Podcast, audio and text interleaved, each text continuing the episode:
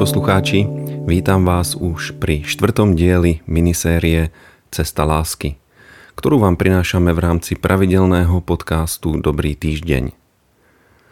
Našou dnešnou témou bude výrok Apoštola Pavla v 13. kapitole jeho listu Rímanom, kde píše Láska blížnému nerobí zle. Naplnením zákona je teda láska. Láska, Boží druh lásky, láska agapé, o ktorej sa rozprávame v tejto sérii, má jednu celkom úžasnú vlastnosť, ktorá odráža Boží charakter. Touto vlastnosťou je neschopnosť skutočnej lásky robiť niekomu zle. Tak ako je dobrý Boh, dobrá je aj láska, presnejšie Boží druh lásky, ktorú chce Pán mať v našich životoch – Takáto láska je hlavnou charakteristikou kristových učeníkov a zároveň je tiež dôkazom pravosti a autenticity ich viery. Jan hovorí, presnejšie píše vo svojom prvom liste. My vieme, že sme prešli zo smrti do života, lebo milujeme bratov. Ten, kto nemiluje brata, ostáva v smrti. Ak vezmeme tieto slová vážne, potom skutočnosť, že milujeme svojich bratov v Kristovi je dôkazom toho, že sme boli zachránení a prenesení s tmy do Božieho kráľovstva. Dá sa povedať, že počas celého procesu obrátenia človeka ku Kristovi je aktívne prítomná láska. Ako sa ľudia stretnú s Evangeliom a so živým Ježišom Kristom? Niekto musí ísť s kožou na trh – z lásky k Bohu a k strateným ľuďom verejne kázať posolstvo pána Ježiša Krista, svedčiť o Božej dobrote a láske a volať ľudí k obráteniu a do živého vzťahu s Bohom. Potom nasleduje Boh v akcii. Božia láska a dobrota sa dotknú srdca človeka, ktorému je zvestované evanelium a v jeho živote sa naplňa slova Apoštola Pavla z listu Rímanom 2.4 o tom, že tým, čo nás privádza k pokáňu, je práve Božia dobrota. Srdce takéhoto človeka sa otvorí, dokáže prijať Božie slovo a dotyk Svetého Ducha, ktorý v ňom vyvolá spasiteľnú vieru. Následuje vyznanie Krista ako osobného pána a záchrancu spojené s vierou v Kristovo zmrtvých vstanie, čo je biblickým základom pre prijatie spasenia a pre odpustenie hriechov. Do života človeka vojdú parametre Božieho kráľovstva, teda spravodlivosť, pokoj a radosť, sprevádzané vierou, nádejou a láskou, pričom láska je najväčšou a najdôležitejšou zo všetkých spomínaných vecí.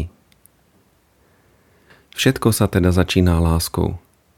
Boží syn sa z lásky stáva človekom z lásky prináša zmierujúcu obetu na kríži, používa si ľudí, ktorí z lásky kážu evanelium, teda zväzť o Božej záchrane pre každého, kto uverí. Ľudia dotknutí Božou láskou sa stávajú nositeľmi tejto lásky, je v nich formovaný Kristus. Je v nich prítomný Boží charakter lásky a v takomto stave sa stávajú Božími nástrojmi, skrze ktorých sa Božia láska môže dotýkať ďalších. Je to úžasné, keď si uvedomíme, že práve my sme sa stali nástrojmi Božej lásky. Priatelia, je to tá najvznešenejšia úloha, ktorú na tomto svete môžeme mať. Dnes sa zaoberáme výrokom, ktorý som pred chvíľou prečítal. Láska blížnemu nerobí zle. Naplnením zákona je teda láska. Láska nerobí zle. Nerobí zle ani keď má príležitosť, nerobí zle ani vtedy, keď jej robia zle iní, je to sila, v ktorej je potenciál na urovnanie akéhokoľvek konfliktu alebo napätia vo vzťahoch. Toto je povolaním každého kresťana a bez ohľadu na to, či sa cíti byť evangelistom, prorokom, učiteľom, pastorom či apoštolom, je to pánov plán pre každé jedno Božie dieťa. Je to naša úloha, k naplneniu ktorej budeme mať množstvo príležitostí a z ktorej budeme veľakrát preskúšaní. Skutočnosť, že láska nerobí zle, si vyžaduje naše aktívne nasadenie. A kedy musíme takýmto spôsobom milovať? Vtedy, keď je to ťažké. Vtedy, keď zažijeme nejakú krivdu a že ich ešte v živote zažijeme. A tiež vtedy, kedy by sme sa chceli niekomu pomstiť a dokonca k tomu dostaneme príležitosť. Presne toto sa stalo kráľovi Dávidovi, keď utekal pred žiarlivosťou a paranojou svojho svokra, kráľa Saula ktorý ho chcel zabiť.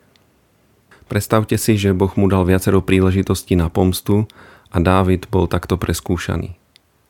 Keď král Saul išiel do jednej jaskyne v Engedi, práve do tej, v ktorej sa vtedy skrýval Dávid, Dávid mu potajomky odrezal kúsok z jeho plášťa. Saul si to vôbec nevšimol. Keď Saul odišiel, Dávid na ňo zavolal a ukázal mu, že mu ho pán vydal do rúk. Tento prejav Dávidovej šlachetnosti a lásky na Saula zapôsobil. Saul sa kaja, hoci nenadlho a hovorí Ty si spravodlivejší než ja, lebo ty si mi preukázal dobro, ale ja som sa ti odplácal zlom. Dnes si dokázal svoju dobrotu. Hospodin ma vydal do tvojej moci, ale ty si ma nezabil. Keď niekto stretne svojho nepriateľa, nechá ho len tak odísť. Nech ti hospodin odplatí dobro, ktoré si mi dnes preukázal. Milí poslucháči, cesta lásky je vždycky lepšia ako cesta pomsty. Pomsta sa možno zdanlivo oplatí z krátkodobého hľadiska, lebo nám prinesie pocit zadost učinenia. Akákoľvek pomsta je však z dlhodobého hľadiska sejbou, prinášajúcou iba ďalšie problémy a trápenia. V Novej zmluve nás pán vyučuje istú pomerne šokujúcu vec. Čítam z 5. kapitoly Evanielia podľa Matúša. Počuli ste, že bolo povedané. Milovať budeš svojho blížneho a nenávidieť svojho nepriateľa. Ja však vám hovorím, milujte svojich nepriateľov a modlite sa za tých, ktorí vás prenasledujú, aby ste boli synmi svojho Otca v nebesiach. Lebo On dáva vychádzať slnku nad zlými aj nad dobrými a zosiela dážď na spravodlivých aj nespravodlivých. Veď keď budete milovať iba tých, čo vás milujú, aká vám patrí odmena? Či to isté nerobia aj mýtnici? A ak budete pozdravovať iba svojich bratov, čo robíte navyše? či to isté nerobia aj pohania. Vy teda buďte dokonalí, ako je dokonalý váš nebeský Otec. Milovanie nepriateľov je z pohľadu prirodzeného človeka niečím nepredstaviteľným, niečím priam šialeným, niečím, čo ide proti zdravému rozumu a spravodlivosti, ale z hľadiska Božej lásky a jej pôsobenia v našich životoch to dáva dokonalý zmysel. Ďalším pre našu tému veľmi dôležitým miestom z písma sú slova Apoštola Pavla, z listu Efezanom zo 4. kapitoly. Preto odhoďte lož a každý hovorte pravdu svojmu blížnemu, lebo sme si navzájom údmi. Hnevajte sa, ale nehrešte. Slnko nech nezapadá nad vašim hnevom. Nedávajte miesto diablovi. Chodenie v Božej láske nikdy nie je o pretvarovaní sa. Chodenie v láske nie je divadlo. Nemusíme klamať alebo byť neúprimní. Ide o to, že naša komunikácia musí byť v láske – Musíme vedieť správnym spôsobom manažovať svoj hnev. Hnev je ľudská prirodzená reakcia a nie je na ňom nič zlé ani hriešne. V našom spravodlivom hneve však nesmieme zostať.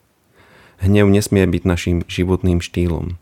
Je to preto, že ak človek zostáva v hneve, rozhoduje sa a koná v hneve, dáva priestor Božiemu nepriateľovi diablovi.